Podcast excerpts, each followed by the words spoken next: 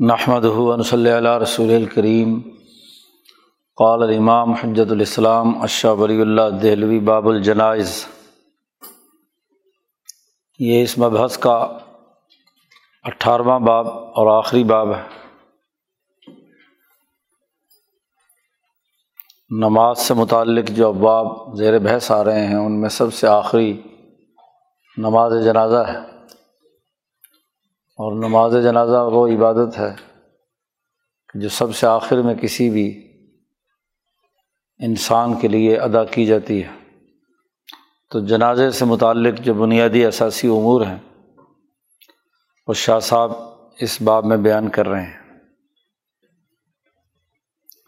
سب سے پہلے تو چند جنازے سے متعلق جو بنیادی امور ہیں ان کی نشاندہی کی ہے۔ ان کا دائرۂ کار متعین کیا ہے۔ اور پھر اس سے متعلق جو احادیث ہیں، ان کی تشریحات کی ہیں۔ سب سے پہلے تو ایک علمی قاعدہ بیان فرمایا، اور وہ یہ کہ علم اللہ عیادت المریض و تمسکہ ہو بررق المبارکہ۔ یا شاہ صاحب نے ایک انسان کی مرض کی حالت سے لے کر موت تک کے حوالے سے نو امور بنیادی بیان کیے ہیں۔ علم، جاننا چاہیے کہ مریض کی عیادت کرنا اور مرض کے موقع پر کوئی بابرکت، دم درود کرنا رقا کہتے ہیں، پھونک مارنا یا کوئی جس کے ذریعے سے مریض کو اطمینان حاصل ہو، جیسے صورت یاسین وغیرہ پڑھنا۔ اور ورفق بالمحتضر، مردے پر جب جان کریں کی کیفیت طاری ہوتی ہے، روح نکل رہی ہوتی ہے، اس وقت اس کی رفاقت اختیار کرنا، اس کو حوصلہ اور تسلی دینا۔ تین امور تو یہ ہو گئے۔ چوتھا یہ کہ میت کا کفن کرنا، اس کے بعد اس کا دفن، اور بل احسان ہی مردے کے ساتھ اچھا سلوک کرنا، مرنے پر رونا یا آنسو بہانا۔ نمبر آٹھ تعزیتی اہل ہی مردے کے گھر والوں کے ساتھ تعزیت کرنا۔ و زیارت القبور اور مرنے کے بعد جب قبر میں چلا گیا تو قبروں کی زیارت کرنا یہ نو امور ہیں۔ شاہ صاحب نے فرمایا کہ یہ نو امور ایسے ہیں۔ امور تداب الحا طوائف العرب۔ عرب اقوام کے تمام جماعتیں اس بات پر نو امور پر متفق ہیں۔ و تتوارد علیہ اور وہ ان امور کو سر انجام دیتے رہے۔ یا عربوں سے ملتی جلتی دنیا کی تمام مہذب اقوام میں اصناف العجم، اجمیوں کی جو اقسام عربوں سے ملتی جلتی ہیں، ان میں بھی تقریباً یہ نو امور رہے۔ مرض الموت سے لے کر قبروں کی زیارت تک کے یہ نو امور عرب و اجم میں عام طور پر پائے جاتے ہیں۔ وطل کا عادات، یہ ایسی عادات و اتوار ہیں کہ لا ينفق عنہا اہل الامزیت سلیمہ جو سلیم الطبع مزاج رکھنے والے لوگ ہیں، مہذب معاشرے ہیں، وہ تمام کے تمام ان عادات کو اپناتے ہیں۔ ان عادات کے حامل ہیں۔ ولا یم بغیلحم این فکو لوگوں کے لیے یہ بات قطعی مناسب نہیں ہے کہ وہ ان نو امور میں سے کسی ایک کو چھوڑیں۔ ان تمام کا لحاظ کرنا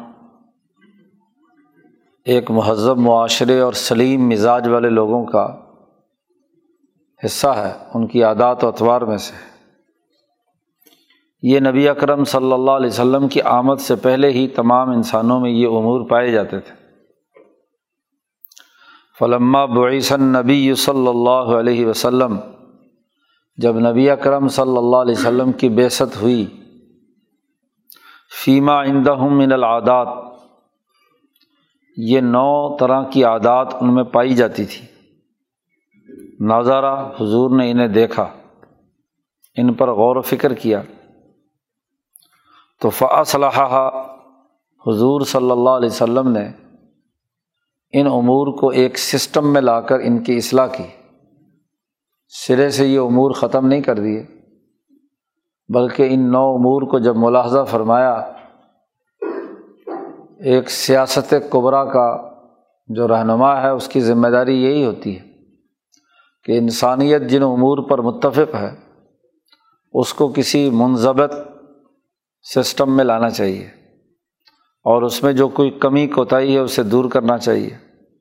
وصح حسقیم امنہا نبی کرم صلی اللہ علیہ وسلم نے ان عادات میں سے جو کمزور اور بیمار تھی یا غلط تھی، ان کی تصحیح کر دی کہ اس کو اس طرح نہیں، اس طرح سر انجام دو۔ کیونکہ جو مقصد ہے وہ انسانی اجتماعیت ہے۔ تو اجتماعیت ان امور میں زیادہ بہتر انداز میں کیسے پیدا ہو سکتی ہے؟ اس کو بنیاد بنا کر نبی کرم صلی اللہ علیہ وسلم نے ان نو امور میں سے جو غلط تھے انہیں دور کیا، جو صحیح تھیں ان کو باقی رکھا۔ اس طرح ایک انسان کے مرض الموت سے شروع ہو کر اس کی قبر تک پہنچنے تک کے تمام مراحل کا ایک پورا نظام نبی اکرم صلی اللہ علیہ وسلم نے استوار کر دیا۔ اب اگر ہم ایک انسان کے مرض سے لے کر موت اور قبر تک پہنچنے کے معاملات کے بارے میں جائزہ لیں اور ان امور کا جائزہ لیں، تو ہمیں جب مسلطوں پر غور و فکر کریں تو جو مسلطیں جن کی رعایت رکھنا ضروری ہے ان امور میں، وہ یا تو اس میت یا مریض سے متعلق ہیں، یا اس کے عزیز و اقارب اور خاندان کے لوگوں سے متعلق ہے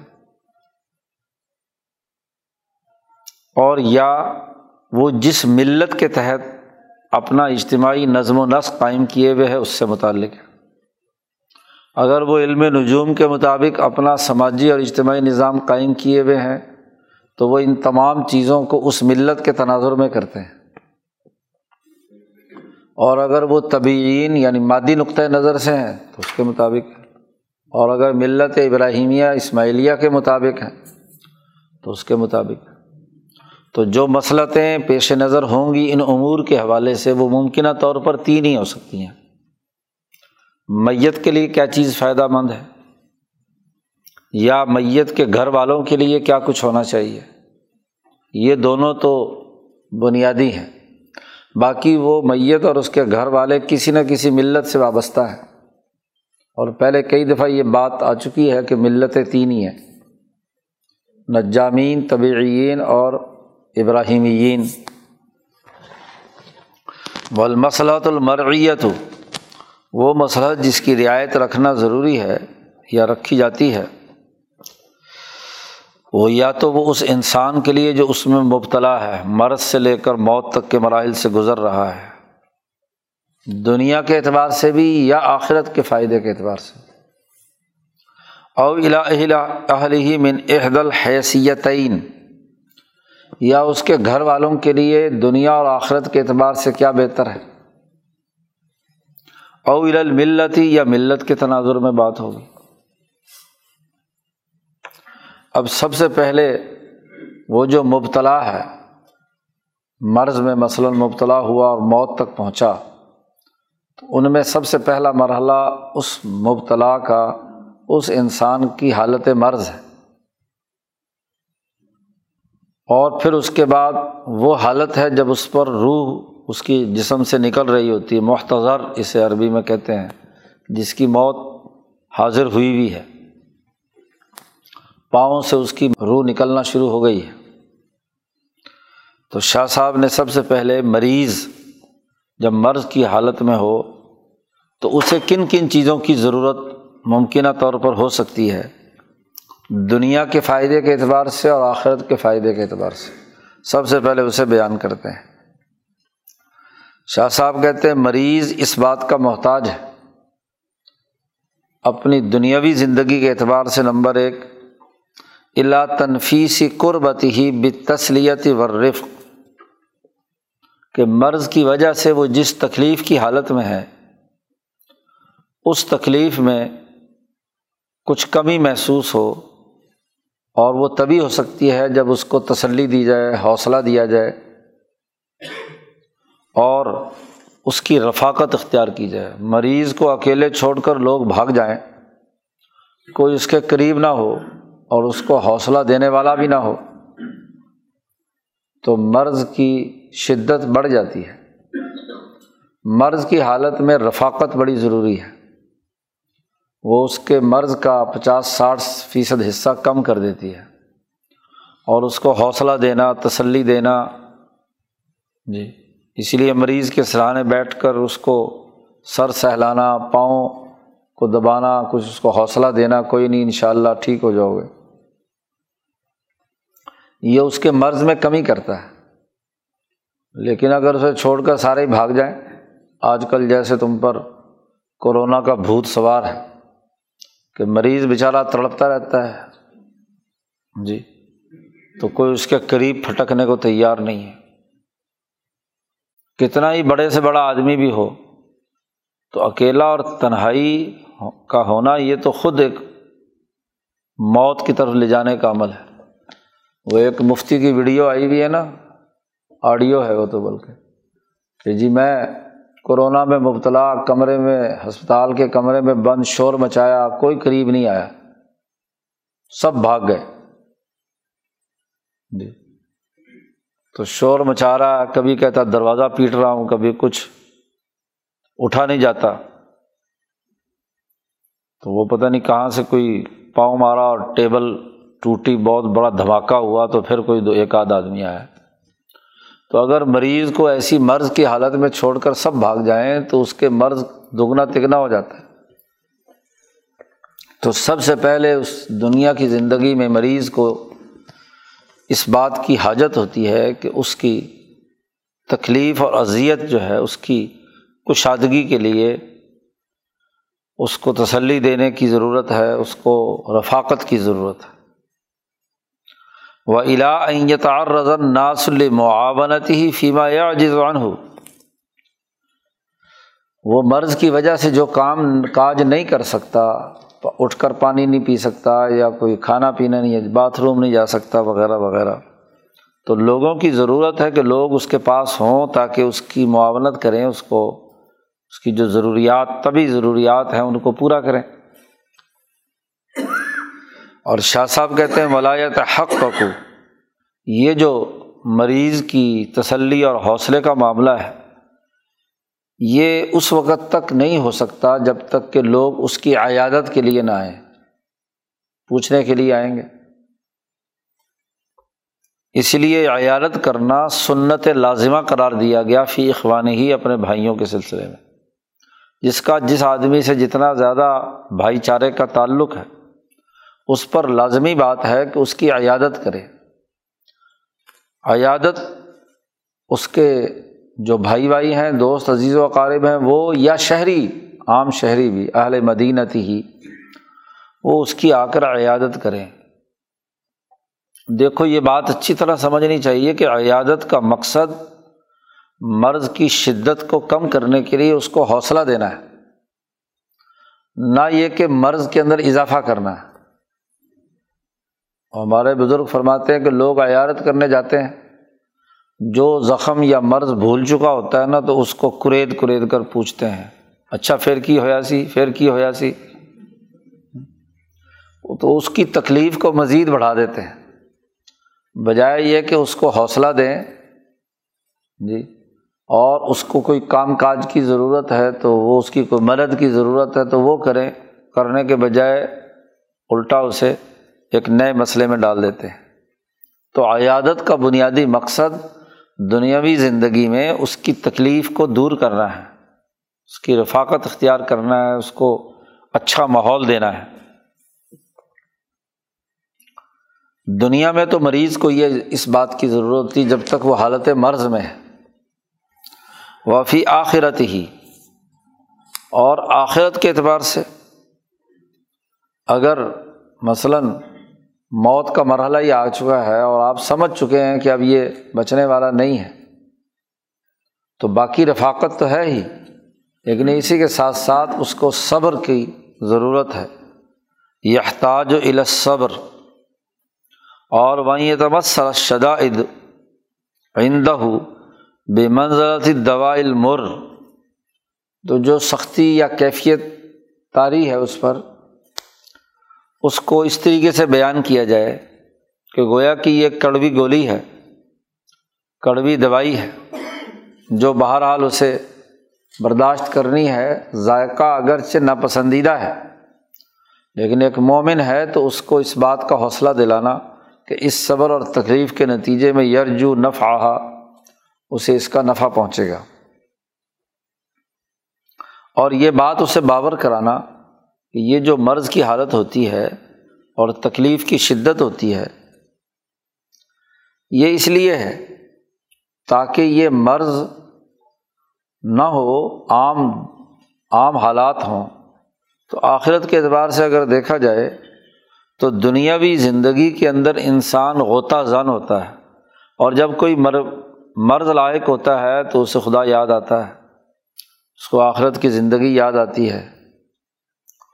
اور وہ جو حجابات اس پر طاری ہیں، طبیعت کے یا دنیاوی زندگی کے، وہ ٹوٹتے ہیں۔ وہ تنحی میں رب ہی اور رب تبارک و تعالیٰ سے وہ دور ہے، اس سے بچنے کی کوشش کرتا ہے۔ اس کو بتلایا جائے کہ یہ اذیت یا تکلیف جو تمہیں ہو رہی ہے، یہ معیتاً فی حت جنوبی ہی اس کے گناہوں کو جھاڑنے کے لیے ایک کردار ادا کرتی ہے، جیسا کہ آگے ایک حدیث آ رہی ہے۔ اسی کے ساتھ ساتھ، ما تحل اجزائی نسمت ہی اس کے نسمہ یعنی نسمہ حیوانی کے اجزاء مرض کی حالت میں کمزور ہوتے ہیں اور ملکیت طاقتور ہوتی ہے۔ اور یہ اس وقت تک نہیں ہو سکتا جب تک کہ اس کو بتلایا جائے کہ صبر اور عزم کے عظیمت کے فوائد کیا ہیں۔ اور مصیبتوں اور تکلیفوں سے انسان کے گناہ جھڑتے ہیں تو اس کے منافع کیا ہیں؟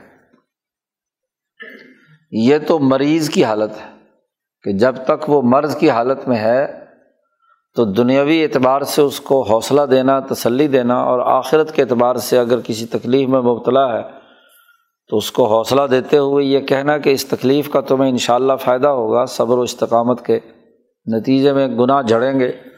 اور آخرت میں اللہ کے ساتھ تعلق مضبوط ہوگا۔ مرض کی حالت کے بعد اگلا مرحلہ ہوتا ہے کہ جب موت کا عمل شروع ہوتا ہے، اس کو کہتے ہیں محتضر۔ یعنی جس دن کسی آدمی کی موت طاری ہوتی ہے، تو جو پرانے لوگ سمجھدار تھے، وہ سمجھ لیتے تھے کہ اب انسان کا بچنے کا امکان نہیں ہے۔ اس کی جسمانی کیفیت اور اس سے۔ تو ول مختصر جس کی موت حاضر ہی ہو چکی ہے، تو وہ اس کی دنیا کی زندگی کا آخری دن ہوتا ہے۔ اور وہ اول یوم من ایام الآخرہ وہ آخرت کے دن کا پہلا دن ہوتا ہے۔ یہاں سے نکل کر اسے ایک دوسرے جہان میں داخل ہونا ہے۔ تو جب موت کی کیفیت حالت نزا طاری ہو جائے، تو پھر واجب ہے۔ لازمی ہے کہ اس کے ارد گرد جو لوگ بیٹھے ہوئے ہیں، وہ اس کو اللہ کے ذکر پر ابھارے۔ حکم دینے کے بجائے خود پڑھنے لگیں اللہ کا ذکر کرنے لگیں کوئی صورت پڑھنے لگیں کیونکہ موت کی شدت اور تکلیف اتنی ہوتی ہے کہ بس اوقات حکم دینے سے کہ یہ پڑھو اور یہ کرو تو رد عمل کا شکار ہوتا ہے آدمی۔ اس لیے بجائے اس کو کہنے کے خود بلند آواز سے کلمہ طیبہ اور دوسری چیزیں پڑھنی چاہیے۔ و توجہ اللہ اور اللہ کی طرف متوجہ کرنے کے لیے ابھارنا چاہیے کوئی طریقۂ کار تاکہ جب اس کی روح نکلے تو وہ ایمان کے پردے میں لپٹی ہوئی ہو۔ فی غاشیت من المانی ایمان کے کسی نہ کسی حجا اس پردے کے اندر لپٹی ہوئی ہو، فیجد السم رتحا فی معاد ہی اور اس کے نتیجے میں اسے ضرور آخرت میں نفع اور فائدہ پہنچے گا۔ تو محتضر آدمی جس کی موت تاری ہے، اس کے ساتھ حسن سلوک یہ ہے، اس کی پہلی قسم کہ جب روح پرواز کر رہی ہے، اس وقت اس کے سامنے اللہ کا ذکر کرنا، کوئی عبادت پر ابھارنا، توجہ اللہ کی طرف ہاں جی متوجہ کرنا، یہ پہلا احسان ہے۔ دوسرا احسان اس پر یہ بھی ہے اور ایک آگے تیسرا احسان بھی بیان کیا ہے۔ اس کے لیے ایک تمہید باندھی ہے، شاہ صاحب نے لمبی چوڑی، اور پھر اصل بات پر آئے ہیں۔ اسے اچھی طرح سمجھ لینا چاہیے پہلے کہ ول انسان ہو انسان اگر اس کا مزاج بالکل صحیح سالم ہو، کوئی نقص نہ ہو، اس کی ملکیت اور بہیمیت دونوں اچھی حالت میں ہوں، تو جب مزاج بہتر ہو، تو سلیم المزاج آدمی کما جبیلا، جیسا کہ جبلی طور پر پیدا کیا گیا ہے مال اور اپنے اولاد کی محبت کے حوالے سے۔ جو مریض ہے اس کی تو بات ہی نہیں ہے۔ مجنون ہے، پاگل ہے، اس کو نہ مال کی محبت ہوتی ہے، نہ اپنی آل اولاد کی، بیوی بچوں کی کچھ ہوتی ہے۔ لیکن جس انسان کا مزاج صحیح سالم ہے، تو فطری طور پر اسے مال کی محبت بھی ہوتی ہے اور اپنے اہل و عیال کی بھی محبت ہوتی ہے۔ بالکل اسی طرح کزالی کا جبیلا ایسے ہی انسان جب اس کا مزاج صحیح سالم ہو تو وہ فطری طور پر اس میں یہ بات رکھی گئی ہے کہ اعلیٰ حب بن ایز قرہ ناسب خیرن فی حیاتی ہی و بادہ مماتی ہی کہ لوگ وہ اس بات کو پسند کرتا ہے کہ لوگ اس کا نام اس کی زندگی میں بھی اور موت کے بعد بھی اچھے لفظوں سے یاد رکھیں۔ یہ فطری بات ہے۔ کوئی پاگل ہی آدمی ہوگا جو یہ کہے گا کہ جناب مجھے دنیا میں اور آخرت میں کوئی اچھے لفظوں سے یاد نہ کرے۔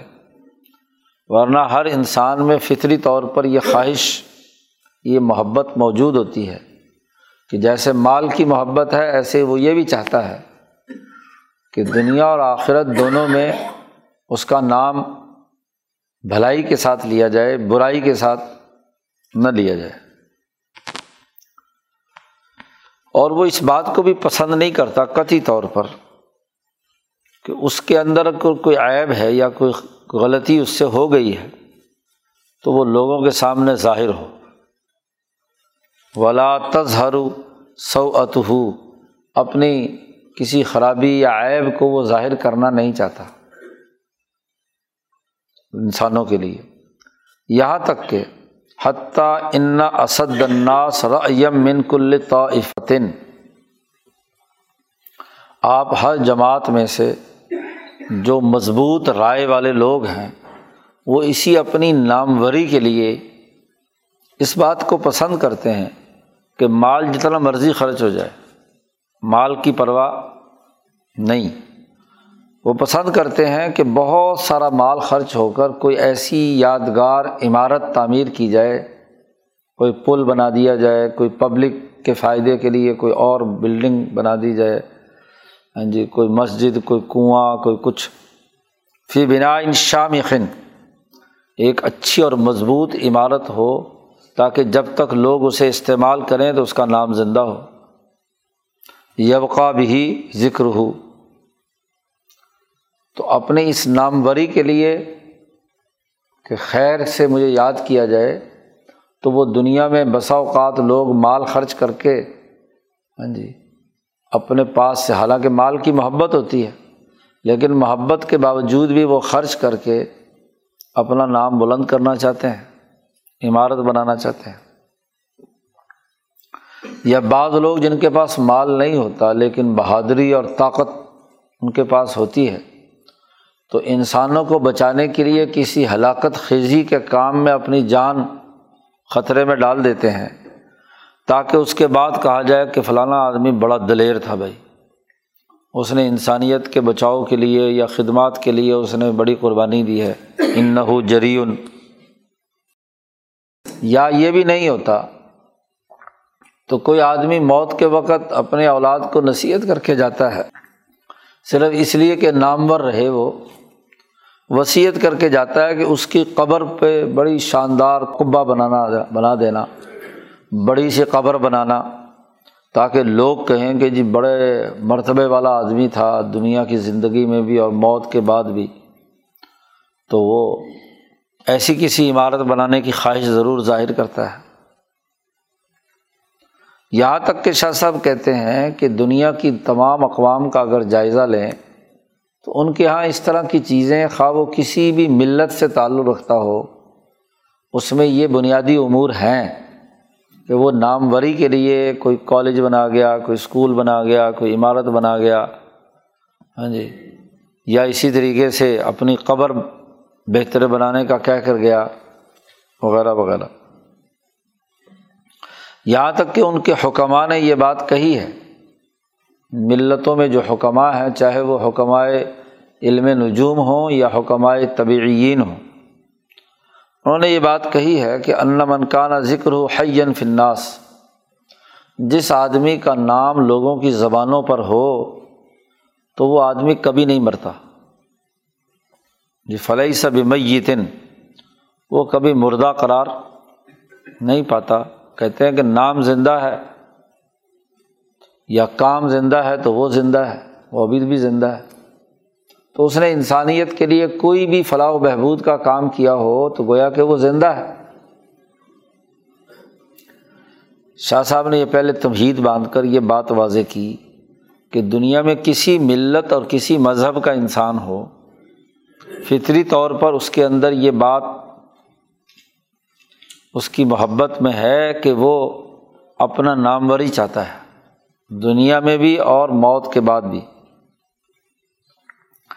شاہ صاحب کہتے ہیں جب یہ بات سمجھ میں آ گئی تو اگلی بات سمجھیے کہ ولما کان ذالک امراً یہ گویا کہ ایک ایسا طبی معاملہ ہے کہ یخلقون علیہ ہی کہ وہ فطری طور پر اسی پر پیدا ہوئے ہیں اور وہ یموتون معاہو وہ اپنی ناموری کے ساتھ ہی مرنا چاہتے ہیں۔ کانا تصدیق و ضنہم و ابقاء وادہم اب ان کے اس گمان کی تصدیق یا ان کے اس وعدے کے ایفا کو کرنا، ان کو پورا کرنا، یہ بھی ان کے ساتھ ایک طرح کا ایک احسان ہے۔ نو من الحسان الہم باد موتہم۔ ان کے مرنے کے بعد ان کے ساتھ ایک طرح کا احسان ہے کہ وہ جس چیز کو اپنے خیال میں اچھا سمجھ رہے ہیں اور وہ اچھائی اس درجے میں ضرور ہے کہ اس کے ذریعے سے کوئی نہ کوئی انسانی فائدہ، انسانیت کو ہوا ہے۔ تو لوگ اس کے مرنے کے بعد اس کا برائی سے نام لینے کے بجائے اس کی جو اچھائیاں ہیں وہ بیان لوگوں کے سامنے کریں تاکہ اس کی جو گمان اور خیال ہے اس کی بھی تصدیق ہو جائے۔ یا جو اپنے بعد والے لوگوں کو وعدہ دے کر گیا ہے وہ وعدہ پورا ہو جائے۔ یہ احسان کا دوسرا درجہ ہے۔ اور تیسری بات یہ بھی سمجھ لینی چاہیے اس احسان کے اعتبار سے۔ گویا کہ یہ احسان ذرا ذرا دنیا میں لوگوں کے لیے بھی اور اس کے لیے بھی ایک قسم کا فائدے کا باعث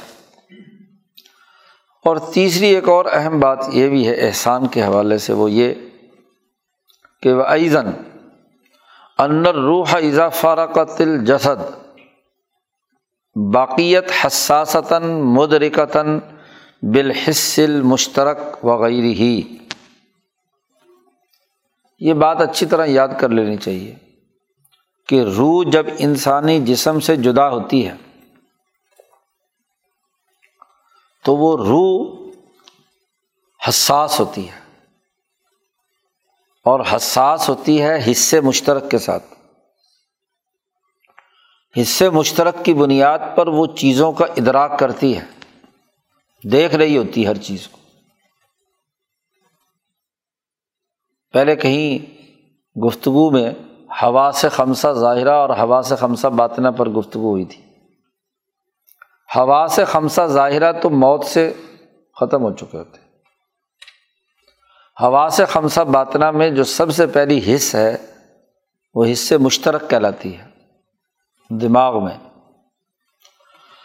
کہ انسان جو اپنی آنکھوں سے دیکھتا ہے، ہاتھوں سے چھوتا ہے، ناک سے سونگتا ہے، جسم سے چھوتا ہے، زبان سے چکھتا ہے، یہ پانچ چیزوں سے جو احساسات ہوتے ہیں، وہ جس خانے میں دماغ کے اندر جاتے ہیں، اس کو حصے مشترک کہا جاتا ہے۔ اور وہ حصے مشترک اور اس کے ساتھ جو ہوا سے خمسہ باطنہ ہے پانچوں۔ قوت متصرفہ، حافظہ، خزانہ، خیال، وہم اور ان تمام کی احساسات کا جو مرکز اور منبع ہے دل۔ موت کے بعد اس روح کے ساتھ یہ تمام چیزیں موجود ہوتی ہیں۔ صرف جسم کا چھلکا اترتا ہے۔ نسمہ اپنی تمام تر احساسات کے ساتھ حصے مشترک کے طور پر موجود ہوتا ہے۔ اور جب یہ موجود ہوتا ہے تو بقیت اعلیٰ علوم ہا و جنونی ہا وہ تمام علوم و فنون اور وہ جنون و اوہام جو دنیا کی پچاس ساٹھ سال کی زندگی میں اس نے حاصل کیے، وہ تمام کے تمام اس کے حصے مشترک اور اس کے احساسات روحانی کے اندر موجود رہتے ہیں۔ فنا نہیں ہو جاتے۔ موت سے وہ ختم نہیں ہو جاتے۔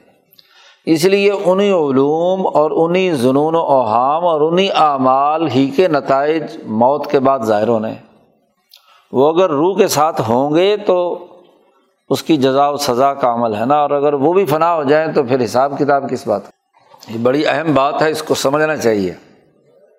اسی کی بنیاد پر اگلی ایک اور بنیاد شاہ صاحب نے رکھی، وضاحت کی ہے۔ یہ جو آج کل لوگ جو ہیں مرنے کے بعد روحوں سے متعلق غلط فہمیوں کا شکار ہے عذاب قبر یا انعام قبر کے حوالے سے لاجانی یعنی قسم کے عقلی سوالات اٹھاتے ہیں۔ یہ حماقت اسی وجہ سے ہے کہ روح کی حقیقت ہی نہیں سمجھی اور موت کی حقیقت نہیں سمجھی۔ جی اسی لیے الٹے سیدھے سوالات کرتے ہیں۔ تو روح جب انسانی جسم سے جدا ہوتی ہے تو بقیت حساستاً، مدرکتاً بالحصل مشترک اس کو وہ حساسہ ہوتی ہے اور ادراک کرتی ہے چیزوں کا۔ آنکھیں نہیں ہیں اس کی، وہ تو قبر میں جا چکی ہیں۔ ہاتھ نہیں ہے، ہوا سے خمسہ ظاہرہ نہیں ہے۔ لیکن حصے مشترک موجود ہے اس کی۔ اس حصے مشترک کے ذریعے سے وہ دیکھتی بھی ہے، سمجھتی بھی ہے، سنتی بھی ہے، تمام تر ادراکات اس کے اس حصے مشترک سے ہوتے ہیں۔ وہ باقیت اعلیٰ علوم ہا و ضنوع اللہ کانت ماہ فی الحیاتی دنیا۔ دنیا کی زندگی میں اس کے ساتھ جتنے بھی علوم اور اس کے تمام جنون و اوہام ہیں، یا علم ہوگا، قطعی۔ اور یا محض زن ہوگا، گمان جو بھی تھا اس نے بنایا ہوا۔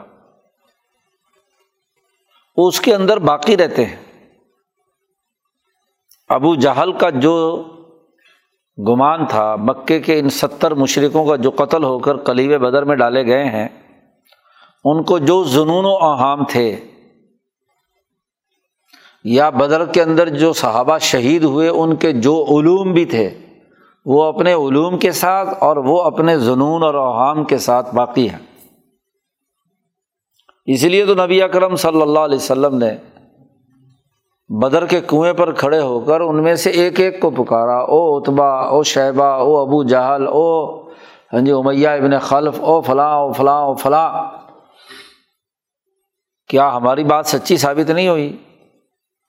اور تمہاری بات محض گمان اور دھوکہ نہیں ثابت ہوئی؟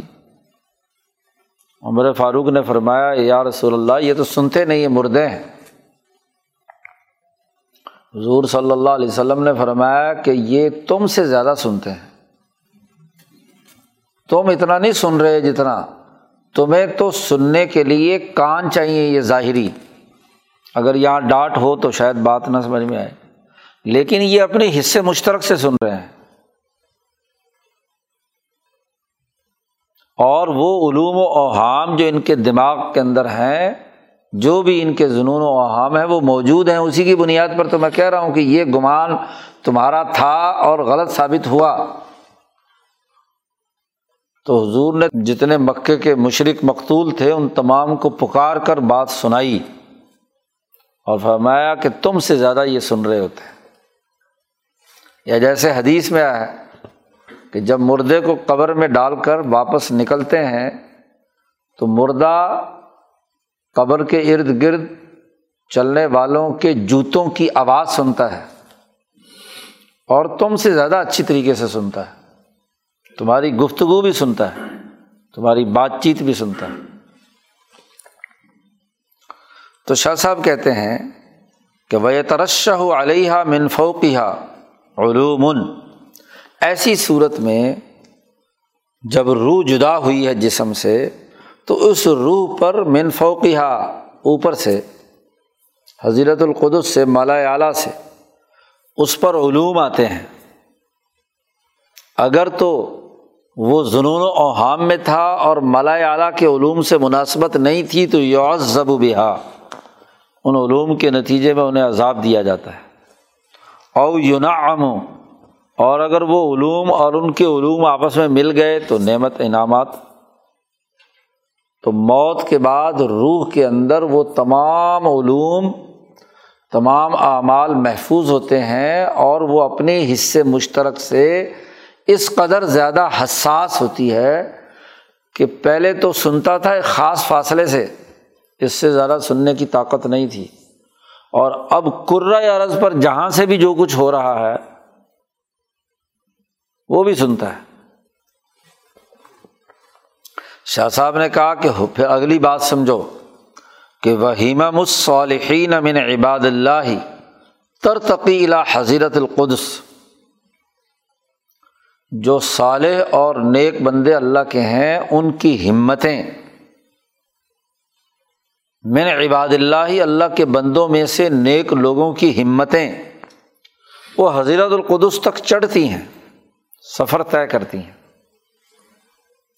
فیضا الحف دعائے لمیتن جب ایسے نیک لوگ اپنی بلند ہمتی سے خوب اللہ کے سامنے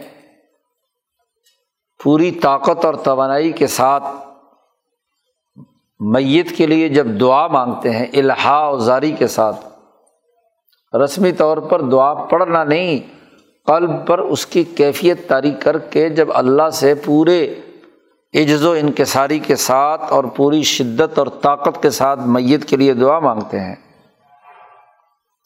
او آنو صدقتاً عظیمتاً لجرحی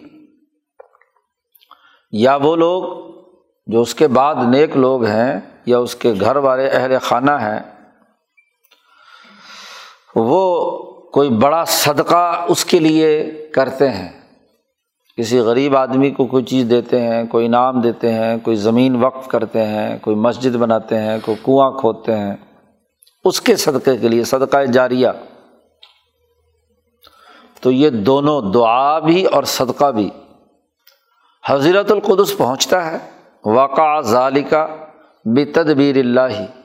اللہ کی تدبیر پر جا کر یہ اپنا اثر ڈالتا ہے۔ ایسی تدبیر جو نافعن للمیت، میت کی روح کو نفع دیتی ہے۔ میت کو وہ اصال ثواب پہنچتا ہے۔ وہ دعا بھی اور وہ صدقہ بھی۔ نافعن للمیت۔ اور میت اپنے حصے مشترک سے پہچانتی ہے کہ کس نے میرے لیے دعا کی ہے۔ کس نے میرے لیے صدقہ بھیجا ہے؟ کس نے میرے لیے انعامات بھیجے ہیں؟ اور وہ صادف الفیضن نازل علیہ من حضرت القدس۔ اور پھر جب یہ دعا اور صدقہ اس تک پہنچتا ہے، حضرت القدس تک، اللہ کی تدبیر کے ذریعے سے اس حضرت القدس سے فیض نازل ہوتا ہے اس میت پر۔ اس کی دعا سے وہاں فیض نازل ہوتا ہے اور فعد الرفاہیتی حال ہی تو اس میت کی حالت کی آسانی پیدا کرنے میں وہ مبد و معاون بنتا ہے۔ اس کا اصال ثواب کرنا، اس کا صدقہ خیرات کرنا۔ ہاں جی اسی کو بتایا نبی اکرم صلی اللہ علیہ وسلم نے کہ جب انسان مرتا ہے تو اس کے تین عمل جاری رہتے ہیں۔ صدقہ جاریہ ہو یا ولاد الصالح یدعو لہو، یا اس کی وہ نیک اولاد جو اپنے ماں باپ کے لیے دعا کرتی ہے۔ یا وہ لوگ جن کو اس نے تعلیم و تربیت دی اور تعلیم و تربیت والے اس کے لیے دعا کرتے ہیں، اس مرشد کے لیے، اس رہنما کے لیے۔ موت کے بعد تو اس کے لیے وہ صدقہ ہے جاریہ ہے۔ کوئی عمارت بنا کر گیا یا ایسی نیک اولاد تربیت والی چھوڑ کر گیا یا ایسا تربیت یافتہ فرد چھوڑ کر گیا، تو ان کی دعائیں اور ان کی جو دعائیں ہیں وہ اس میت کے لیے، وہ جاتی ہیں حضیرت القدس میں اور وہاں سے اللہ کی وہ تدبیر جو اس مردے کی روح کے ساتھ وابستہ ہے، اس پر اثر انداز ہوتی ہیں اور اس کی حالت کے اندر مزید اضافے کا سبب بنتی ہیں۔ اور صرف یہی نہیں، بلکہ آگے اس کی تفصیل آ رہی ہے ایک حدیث کے ذیل میں کہ وہ مردہ بھی حضیرت القدس کا اگر نمائندہ ہے تو وہ بھی دعا کرتا ہے اپنے پیچھے والوں کے لیے، کیونکہ اس کی حصے مشترک بڑی تیز ہے۔ وہ مشاہدہ کر رہا ہوتا ہے، وہ دیکھ رہا ہوتا ہے۔ یہ اولیاء اللہ کے جتنے بھی کشف و کشوف یا موت کے بعد ان کے جتنے بھی واقعات ہیں، آج کل چونکہ مادیت پرستی کا غلبہ ہے تو نہ سمجھ آتی نہ کچھ، یا تو بے وقوف لوگ سرے سے انکار کر دیں گے اور یا اسے اتنا بڑھا چڑھا دیں گے کہ اس بزرگ کو اللہ بنا دیں گے۔ تو دونوں ہی باتیں غلط ہیں۔ وہ بھی انتہا ہے اور وہ بھی انتہا ہے۔ یہ کائنات کا ایک سسٹم ہے جس سسٹم کے تحت کام ہوتا ہے۔ کرنا اللہ نہیں ہے۔ انسان اس پورے سسٹم میں چونکہ تعاون البر و تقوا کا عمل ہے، اجتماعیت ہے، تو یہ اجتماعیت جب انسان دوسرے کے ساتھ دعا کا احسان کرتا ہے، یہ بھی ایک احسان ہے۔ موت کے وقت میں اس کو ذکر اللہ پر ابھارنا، یہ اس کے ساتھ ایک احسان ہے۔ مرنے کے بعد اس کے لیے کوئی صدقہ، خیرات کرنا، یہ بھی احسان ہے۔ اور اس کے لیے دعا کرنا، یہ بھی کیا ہے، اس پر احسان ہے۔ اور ہمیں انسانیت کے ساتھ حسن سلوک کا حکم دیا گیا ہے۔ اجتماعیت تبھی قائم ہوگی کہ وہ نہ صرف اجتماعیت دنیا کے زندہ انسانوں کے ساتھ ہو بلکہ جو جو جا چکے ہیں اور انہوں نے اس اجتماعیت کے اندر کردار ادا کیا ہے تو ان کے ساتھ بھی دعا کے ذریعے سے اس اجتماعیت کو برقرار رکھنا۔ یہ ان کے ساتھ اس محتضر یا میت کے ساتھ حسن سلوک کے زمرے میں آتا ہے۔ دو ہو گئے۔ پہلا تو تھا کہ وہ مبتلا جو ہے وہ مریض تھا۔ اور دوسرا یہ کہ وہ مریض کے بعد اگلے موت کے مرحلے سے گزر رہا ہے۔ اور موت کے بعد کی حالت اس کے لیے ہے۔ اس حوالے سے تو یہ بنیادی امور ہے۔ اب میت تو دنیا سے چلی گئی، اگلے جہان پہنچ گئی، لیکن اس کی جدائی کا ایک اثر اس کے خاندان، عزیز و اقارب اور اس کے اہل و عیال پر ہوتا ہے۔ تو اس پورے مرحلے میں متاثرین میں ایک متاثر اس کے گھر والے ہیں۔ اس کو آگے شاہ صاحب بیان کر رہے ہیں۔ وہ اہل المیت، جو میت والے ہیں، قد اصابہم حضن شدید۔ ان کو بڑا شدید غم پہنچتا ہے۔ تو ان کی مسلحت دنیا کے اعتبار سے یہ ہے کہ ان کی ساتھ تعزیت کی جائے، ان کے ساتھ اچھا سلوک کیا جائے، تاکہ وہ جو تکلیف ان کو دلی طور پر پہنچی ہے، اس میں کوئی تخفیف ہو جائے، کمی ہو جائے۔ اور دوسرا یہ کہ مرنے کے بعد میت کے دفن میں ان کے گھر والوں کے ساتھ تعاون کیا جائے، کیونکہ وہ تو غم کی وجہ سے تکلیف میں ہے تو مردے کو نلانا کفن پہنانا، جنازہ لے کر چلنا دفن کروانا وغیرہ وغیرہ۔ اور یہ بھی ضروری ہے تعاون کے اعتبار سے دنیا میں کہ چونکہ وہ تو غم زدہ ہوتے ہیں، انہیں روٹی پکانے کی اور دوسری چیزوں کی ہاں جی اس وقت ہوش نہیں ہوتی۔ تو لوگ ان کے لیے یو ہے الحم ان کے لیے وہ کھانا تیار کریں، جس سے ان کی بھوک ختم ہو جائے، فی یوم ہم و لتہم ایک دن اور ایک رات تو کم از کم ضرور ہو۔ تین دن ہو تو الگ بات ہے، لیکن کم از کم ایک دن، ایک رات جو اہل محلہ ہیں یا خاندان کے دوسرے لوگ ہیں، وہ اس کے لیے کھانا تیار کریں، ان کے لیے تاکہ گھر والوں کے لیے تیار کریں۔ معاملہ یہ کہ سارا محلہ امڑ آتا ہے، یہ بات غلط ہے۔ چونکہ وہ تو غم زدہ ہے تو ان کے لیے کھانا کا تیاری کا معاملہ ہے لازمی اور ضروری۔ سارے محلے کے لیے ہاں جی دعوت دینا یا کوئی دور دراز کے مہمان آئے ہوئے جو گھر نہیں جا سکتے تو ان کے کھانے کا بندوبست ہوگا۔ تو یہ ان کے ساتھ تعاون ہے، دنیا کے اعتبار سے۔ اور آخرت کے اعتبار سے تعاون ان کے ساتھ یہ ہے کہ ان کو ترغیب دی جائے کہ اس تکلیف کے نتیجے میں انہیں بہت بڑا اگر وہ صبر اور حوصلے سے کام لیں گے تو بڑا اجر جزیل ہوگا۔ کہیں ایسا نہ ہو کہ وہ جو ان کے دل کو قلق پہنچا ہے اسی کے اندر ڈوبے رہیں تو اس سے نکالنے کی حوصلہ دے کر ان کو اس غم کے حالت سے باہر نکالنے کی ضرورت ہے۔ اور وہ فتح لباب توجہ اللہ اور ان کو اللہ کی طرف متوجہ کرنے کے لیے ایک راستہ بتلانے کی ضرورت ہے کہ اللہ کی طرف متوجہ ہو، اللہ سے دعا کرو۔ یا جیسے کہتے ہیں کہ جی اللہ کی مرضی، تو وغیرہ وغیرہ، یہ حوصلے کی باتیں ہیں تاکہ وہ اس غم کی شدت اس میں سے کم ہو۔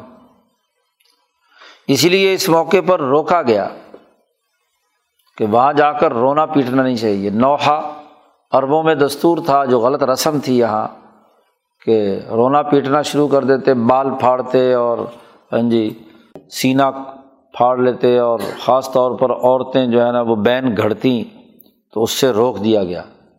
نبی اکرم صلی اللہ علیہ وسلم نے فرمایا کہ ہم میں سے وہ نہیں ہے جو اپنا گریبان پھاڑے، اپنے بال نوچے اور زور زور سے شور مچائے روئے۔ ہو عن نیاحتی و شکل جیوبی اپنا گریبان پھاڑنا۔ اور باقی وہ تمام چیزیں کرنا جس سے وہ افسوس اور تکلیف اور غم دوبارہ زندہ ہو جائے۔ تو چونکہ تین دن تک ان کے یہاں عام طور پر عربوں میں تھا کہ رونے والیاں کرائے پر لاتے تھے تو بس وہ ایسی کوئی تان چھڑتی تھیں رونے کی کہ سارا مجمع کیا ہے، وہ رونے لگ جاتا تو وہ غم دوبارہ تازہ ہو جاتا۔ تو اس سے نبی اکرم صلی اللہ علیہ وسلم نے روک دیا کہ یہ تعاون باہمی کا معاملہ نہیں ہے۔ اس وقت تو انہیں حوصلہ دے کر غم بھلانے کی ضرورت ہے، نہ یہ کہ غم کو دوبارہ زندہ کر دیا جائے۔ یا جیسے عام طور پر ہمارے یہاں بھی ایک حرکت ہوتی ہے کہ کوئی کسی حادثے میں مر گیا یا کوئی ایسے ہوا یا کسی تکلیف میں ہوا تو ہر آدمی جائے گا بجائے حوصلہ دینے کے وہاں کہیں گے۔ اچھا جی کیا ہوا تھا؟ کیسے ہوا تھا؟ وہ دوبارہ پھر کہانی شروع کر دیتا ہے کہ جی یوں ہوا تھا، یہ ہوا تھا، وہ رونا شروع کر دیتا ہے۔ بجائے اس کے پچھلے غم کو مندمل کرنے کے ہاں جی اس کو اثر نو نئی کہانی دوبارہ سنانی پڑتی ہے اور پھر اس کی تکلیف کی شدت مزید بڑھ جاتی ہے۔ اس وقت تو ضرورت ہے حوصلہ دینے کی۔ وہ اتضاف بھی الحزن والقلق ہر وہ کام جو حزن اور قلق کو بڑھا دے اس سے روک دیا گیا۔ کیونکہ اس وقت ان گھر والوں کی حالت ایسے ہی ہے جیسا کہ ایک مریض انسان۔ جسمانی مرض لاحق نہ صحیح، لیکن دلی تکلیف کی وجہ سے وہ گویا کہ دلی مریض ہیں غم کے۔ تو ضروری ہے کہ اس کے مرض کی دوا رکھی جائے، نہ یہ کہ لا یمبے گئیں مدفی ہی نہ یہ کہ اس مرض کو مزید لمبا کر دیا جائے۔ تو جائیں گے کسی کی تعزیت کے لیے اور وہاں ہاں جی اس کے اس مرض اور اس تکلیف اور اس قلق کو بڑھانے کا ذریعہ بنیں گے۔ بس دعا کریں، حوصلہ دیں۔ تو حوصلے کی باتیں کرنا یہ کافی ہے بس۔ باقی تفصیلات جاننی ہے تو اور لوگوں سے جا کر معلومات کریں بھی کیا ہوا، کیا نہیں ہوا۔ یہ تو میت والوں کے ساتھ تعاون باہمی ہے۔ اور تیسری قسم کہتے ہیں شاہ صاحب وکان اہل الجاہلیتی جاہلیت والے لوگ جو ہیں، انہوں نے نئی نئی چیزیں اس معاملے میں گھڑ لی تھی۔ ابتدا اموراً تفضی الشرک بلّہ اللہ کے ساتھ شرک کی کہ جی وہ کسی بت کے نام پر فلاں چیز بانٹ دو، بت پر جا کر رو، پیٹو۔ ہاں جی تو وہ کوئی نہ کوئی ہاں جی یا قبروں پر جا کر رونا پیٹنا، اس طرح کی رسومات بیان کر لی تھی، یہ ملت کی غلط یعنی علم نجوم کے کسی اثر کی وجہ سے، کسی ستارے کے زیر اثر بات کرنا، یا کسی طبعی قانون اور اس کے تناظر میں اس کے ساتھ جوڑنے کے لیے کوئی کام کرنا۔ تو فمصلحت الملتی، ملت ابراہیمیہ کی مسلط اسی بات میں تھی کہ ان تمام باتوں کو روکا جائے۔ جو جاہلیت کی باتیں ہیں کیونکہ یہ تمام امور یا تو انفرادیت پسندی پر مبنی ہے یا اللہ سے کاٹ کر کسی پتھر کے بت یا قبر کے ساتھ جوڑنے سے متعلق ہے اب یہ توہمات کہ جی فلاں نے تعویذ کر دیا، بندہ مر گیا فلاں نے یوں کیا جی مریض ہو گیا فلاں نے جادو کر دیا جی یوں ہو گیا۔ اللہ کے حکم کے بغیر تو کچھ نہیں ہوتا، تو اس کو جادو ٹونے اور پھر پھر اس کی ضد میں آ کر دوسروں پر بھی جادو کرانا اور پتہ نہیں کیا کیا کچھ رسومات شروع کر لینا، یہ قطعی طور پر غلط ہے۔ یہ وہی لوگ کرتے ہیں جو یا تو علم نجوم کے تحت تعویذ گنڈوں کے یا مادی اور طبی قوانین اور ضابطوں کے تحت اسی طرح کی رسومات کا شکار ہوتے ہیں۔ تو یہ تمام چیزیں انفرادیت پسندی، لڑائی، جھگڑے اور تعاون باہمی کے بجائے تصادم باہمی کا باعث بنتی ہیں۔ خاندانوں میں تفریح جی فلاں نے یوں کر دیا، فلاں نے یوں کر دیا، فلاں نے نظر لگا دی، فلاں نے یوں یہ توہمات ہیں اور یہ اجتماعیت کو نقصان پہنچانے والے امور ہیں۔ اس لیے نبی کرم صلی اللہ علیہ وسلم نے آ کر ملت ابراہیمیہ اسماعیلیہ میں ان تمام چیزوں پر پابندی لگا دی۔ تو ممکنہ طور پر یہ تین ہی چیزیں تھیں۔ خود جو مریض ہے یا میت ہے اور یا وہ جو اس کے اہل میت ہیں یا ملت کے قوانین کے تحت ان تینوں چیزوں کو سامنے رکھ کر نبی اکرم صلی اللہ علیہ وسلم کی یہاں احادیث بیان کر رہے ہیں۔ شاہ صاحب کہتے ہیں ایزا علم تحاظہ جب تمہیں یہ علمی قاعدہ اور ضابطہ معلوم ہو گیا، تو ہانا اب ہم شروع کرتے ہیں وہ احادیث جو اس باب میں آئی ہیں نبی اکرم صلی اللہ علیہ وسلم کی، ان کی تشریح، اس کی تفصیل بیان کرتے ہیں۔ مثلاً مریض کے بارے میں نبی اکرم صلی اللہ علیہ وسلم نے فرمایا کہ ماں مم مسلم یوسیب ہو ازم مم مرزن کوئی مسلمان ایسا نہیں کہ کسی مرض کی مصیبت میں جب بھی وہ مبتلا ہوتا ہے، مرض یا مرض سے متعلق اور امور فما سوا ہو۔ مگر یہ کہ اللہ تبارک و تعالیٰ اس مرض کے ذریعے سے، اس تکلیف کے ذریعے سے اس کے گناہوں کو ختم کر دیتا ہے۔ اور ایسے جھاڑ دیتا ہے، کما تحت شجرت ورقہ جیسا کہ موسم خزاں جب شروع ہوتا ہے تو پت جھڑ ہوتا ہے نا، درخت سے پتے جھڑ جھڑ کر نیچے گر رہے ہوتے ہیں۔ تو جیسے موسم خزاں میں پتے بڑی کثرت سے درخت سے جھڑ کر نیچے گر رہے ہوتے ہیں، ایسے ہی جب مسلمان پر کوئی مرض طاری ہوتا ہے یا تکلیف آتی ہے تو وہ اس کے گناہوں کو اسی طریقے سے جھاڑ دیتا ہے اس کے جسم سے۔ یہ حدیث ہے بخاری میں بھی اور مسلم میں بھی، متفق علیہ حدیث ہے۔ اس کی تشریح میں شاہ صاحب فرماتے ہیں کہ پچھلے ابواب یاد کرو۔ اقول، میں کہتا ہوں، قد ذکرنا المعان الموجبہ لتکفیر الخطایا۔ گناہوں کو مٹانے میں جو معنویتیں کردار ادا کرتی ہیں، ان کا تذکرہ ہم پیچھے بیان کر کے آئے ہیں۔ جی۔ مبحث خامس کے تیرہویں باب میں۔ تو وہاں بیان کر کے آئے ہیں اور ان میں سے ایک یہ بھی تھا کہ کثر حجاب نفس کہ انسان کا جو نفس طبعی ہے، اس کے حجابات ٹوٹیں۔ اور نسمہ بہیمیہ جو غلط عادتوں کا مرکز اور منبع ہے، وہ کمزور پڑتا ہے۔ اور جب کسی آدمی کو مرض لاحق ہوتا ہے تو اس مرض کے نتیجے میں اس کی جو بہیمی نسمہ ہے، قوت بہیمیہ ہے، وہ کمزور پڑتی ہے۔ اور جو قوت ملکیہ ہے، وہ زیادہ طاقتور ہو جاتی ہے۔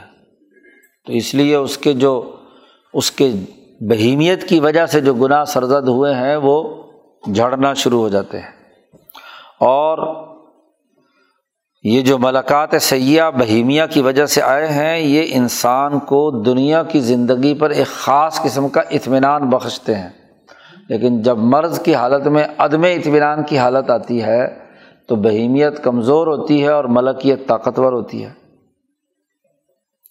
تو یہی مطلب ہے کہ انسان پر جب، مسلمان پر جب کوئی مرض لاحق ہوتا ہے، تو چونکہ بہیمیت کمزور ہوتی ہے، تو بہیمیت کے جو گناہ ہیں، وہ جھڑنا شروع ہو جاتے ہیں۔ ایک دوسری حدیث لائے ہیں۔ نبی اکرم صلی اللہ علیہ وسلم نے فرمایا مسل المومن کا مسل الخامہ. یہ حدیث پیچھے کئی دفعہ گزر چکی ہے کہ مومن کی مثال ایسے ہی ہے جیسے ایک نرم پودا۔ اور وہ مسل المنافقی، اور منافق کی مثال ایسے ہی ہے جیسے سرو کا درخت کا مسل العرضا یہ لمبی حدیث ہے۔ ہوتا یہ ہے کہ جب تیز ہوا چل رہی ہو اور کوئی پودا نرم تو وہ زیادہ زیادہ ہوا آئے گی تو لیٹ جائے گا۔ اور جب ہوا ختم ہو جاتی ہے دوبارہ سیدھا پھر ہو جاتا ہے۔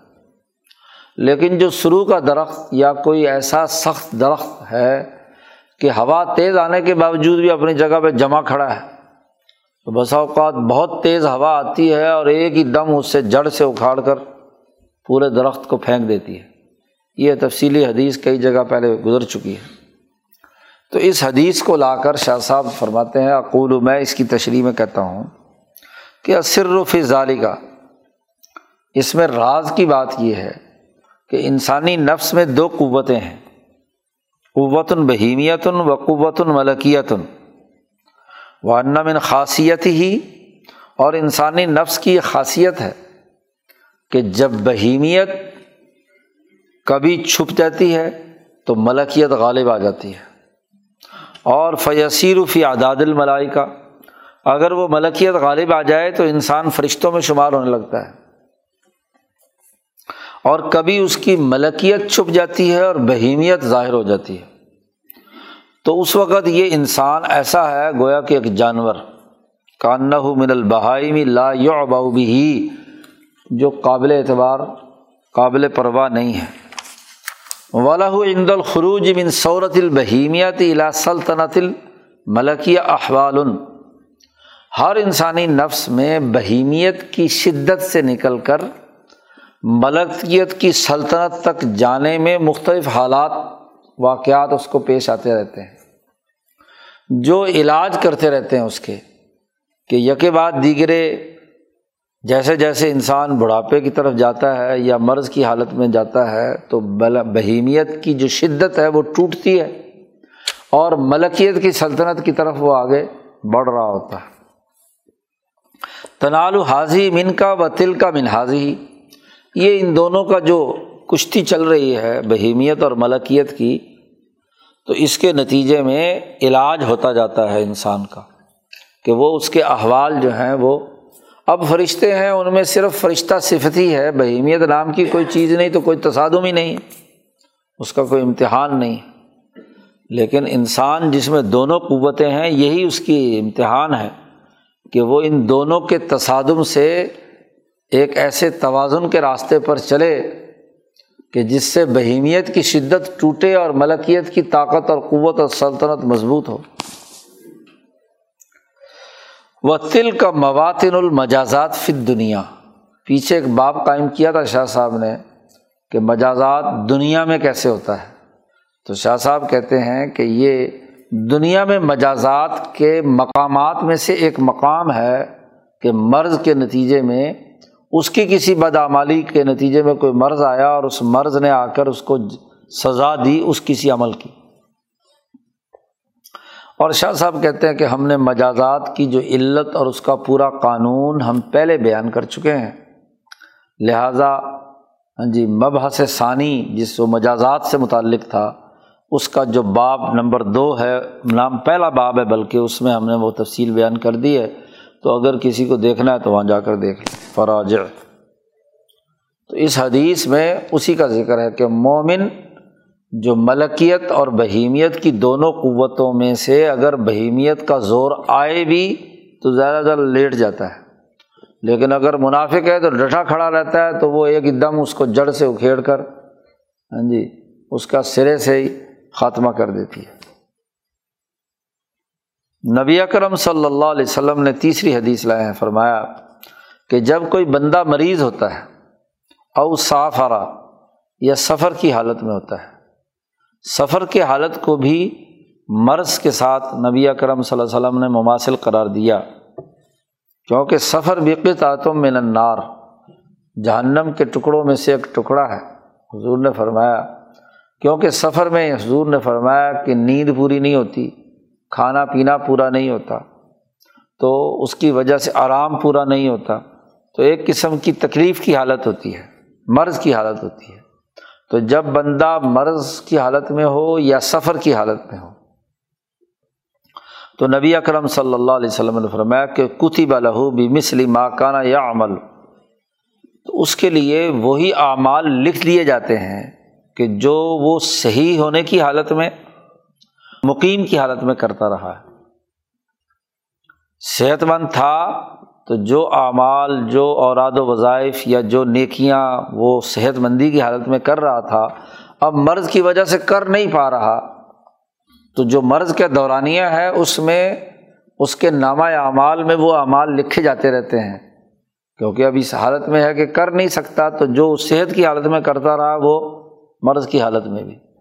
یا اسی طریقے سے سفر میں ہاں جی نماز عادی ہو گئی، مثلاً، اور پڑھنے پڑھانے اور جو باقی معمولات ہیں ان میں کمی آ گئی یا وہ کام جو مقیم ہونے کی حالت میں آدمی کر سکتا ہے وہ وہاں نہیں ہو سکتے، تو اللہ پاک اس کے نامہ اعمال میں وہ تمام چیزیں لکھتا رہتا ہے کہ کیونکہ یہ اس وقت گویا کہ مرض کی حالت میں ہے، تو اس کی تمام اعمال اس کے مطابق ہوں۔ بخاری کی روایت ہے۔ اقول، شاہ صاحب فرماتے ہیں کہ ان الانسان انسان جب کسی کام پر اپنی ہمت کو جمع کرنے والا ہو۔ جامع الحمہ الفعل۔ ہمت کی تشریح کئی دفعہ میں کر چکا ہوں کہ انسان کا دل، دماغ اعضا کسی کام کے کرنے پر پختہ عزم کر لیں، سب ایک پیج پر آ جائیں، تمام قوتیں اس کو ہمت کہتے ہیں۔ تو یہ جو ہمت کا جمع کر لینا کسی فعل پر، تو انسان اقامت کی حالت میں جس کام کرنے پر اپنی ہمت جمع کر لیتا ہے، صحیح ہونے کی حالت میں وہ مستقل معمول بنا لیا اس نے وہ کام کرنا۔ اور ولم یمنا ان اللہ مان خارجی۔ اب اس کو جو رکاوٹ پیدا ہوئی ہے وہ خارجی رکاوٹ پیدا ہوئی ہے، اور وہ خارجی رکاوٹ یا تو مرض ہے کہ جسم میں طاقت نہیں رہی کہ مرض کی وجہ سے کہ وہ صحت مندی والے کے زمانے میں جو اس نے قلب سے ارادہ کیا تھا کسی کام کرنے کا وہ نہیں ہو رہا۔ یا اسی طریقے سے سفر کے خارجی کسی تکلیف کی وجہ سے وقتی طور پر وہ کام نہیں کر پا رہا۔ تو فقط عطا بھی وظیفت القلب، چونکہ ہمت اس کی جوان ہے، وہ پرعزم ہے کہ وہ کام کرنا ہے۔ تو گویا کہ قلبی وظیفہ تو کر رہا ہے نا وہ۔ وہ انمت تقوا فل قلب تقوا کا تعلق تو قلب سے ہے۔ انم العمال الشروع و معقداتن اعمال تو کیا ہوتے ہیں؟ اس دل کے تقوا کی شرح ہوتی ہے اور اس کو پختہ کرنے کے لیے ہوتے ہیں۔ یعز علیہ اندر استطاع اب جب اس کو استطاعت حاصل تھی یعنی وہ کسی ایک جگہ پر مقیم تھا، نارمل حالت میں تھا صحت کی حالت میں تھا تو اس نے وہ عمل بھی اس وظیفہ قلب کے ساتھ ساتھ کرتا رہا۔ اور جب عاجز آ گیا تو بیماری کی وجہ سے یا سفر کی وجہ سے، تو اب اس کی وجہ سے عمل تو چھوٹ گیا ہے، لیکن دل کا تقوا اور عزم تو موجود ہے۔ اور جب دل کا تقوا اور عزم موجود ہے تو اس کے نامہ اعمال میں وہ دل کا تقوا جو ہے ضرور لکھا جائے۔ گا اس لیے وہ تمام اعمال حالت سفر اور حالت مرض والے وہ وہی لکھے جائیں گے جو حالت صحت اور حالت اقامت والے تھے۔ چوتھی حدیث لائے ہیں کہ نبی اکرم صلی اللہ علیہ وسلم نے فرمایا کہ شہدا خمسۃن او سباتن کہ شہید پانچ ہیں ایک روایت میں اور دوسری روایت میں سات ہیں، ایک روایت میں آٹھ ہیں۔ تو سات آٹھ آدمیوں کے بارے میں حضور صلی اللہ علیہ وسلم نے فرمایا کہ یہ شہید ہے۔ یہ شہید ان کی پوری فہرست بھی اس میں حدیثوں میں بیان کی گئی ہیں۔ مثلاً متعون کسی کو کوئی نیزا لگا اور اس کی وجہ سے وہ کیا ہے، مر گیا۔ لڑائی کے دوران۔ اسی طریقے سے مبتون، وہ آدمی جو اسحال میں پیٹ جاری ہوا اور مسلسل پانی کی کمی ہوئی اور اسی میں وہ مر گیا۔ اسے کہتے ہیں مبتون۔